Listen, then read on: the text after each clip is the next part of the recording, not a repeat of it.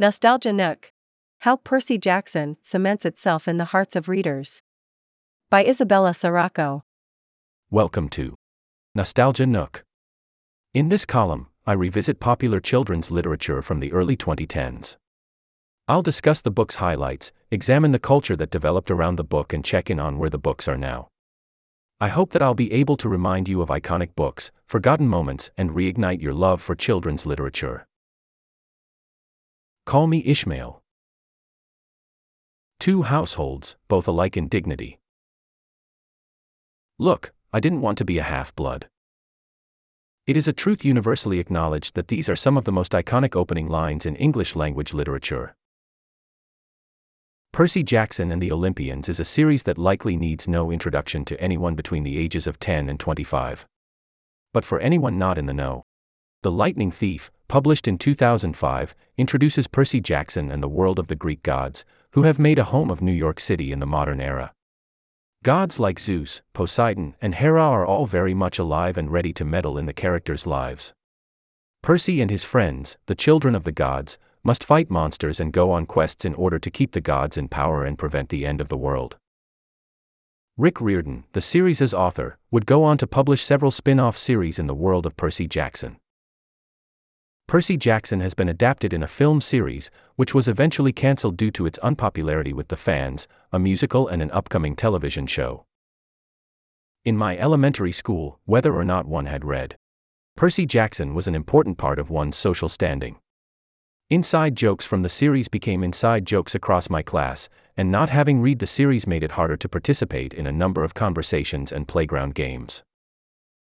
The series' is comedy, fast pacing, and lovable characters made it popular with young readers. The first person narration from Percy injects the series with Percy's iconic sense of humor. Despite being aimed at a younger audience, the stakes are high. Characters die, including both background characters and those the readers have come to know and love. The series' high stakes and back to back action scenes keeps readers enthralled, while the relatable yet entertaining characters keep readers invested. It's no surprise that Percy and his friends have captured the hearts of so many readers. Percy is a protagonist that kids can easily look up to. He is always trying to do the right thing and help as many people as he can, yet he manages to do so without losing his relatability.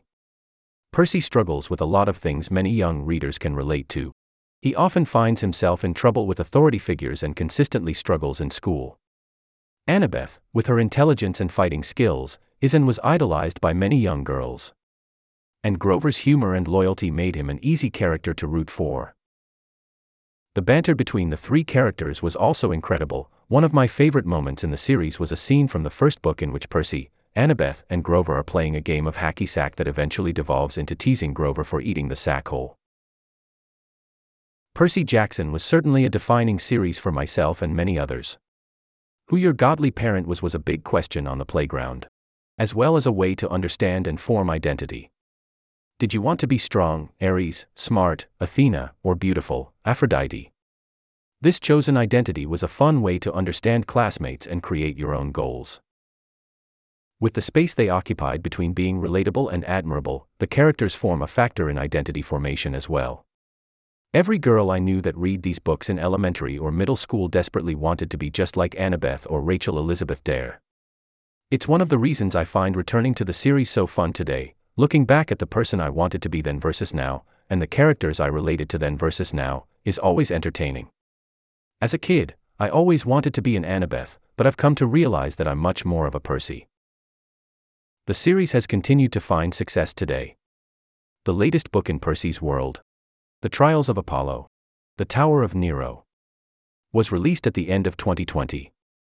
Another book in the series, The Sun and the Star, is set to release in May of this year. The book, following Nico di Angelo, will be co written by Rick Riordan and Mark Oshiro. The Percy Jackson television adaptation, to be released on Disney Plus, will be coming out in early 2024.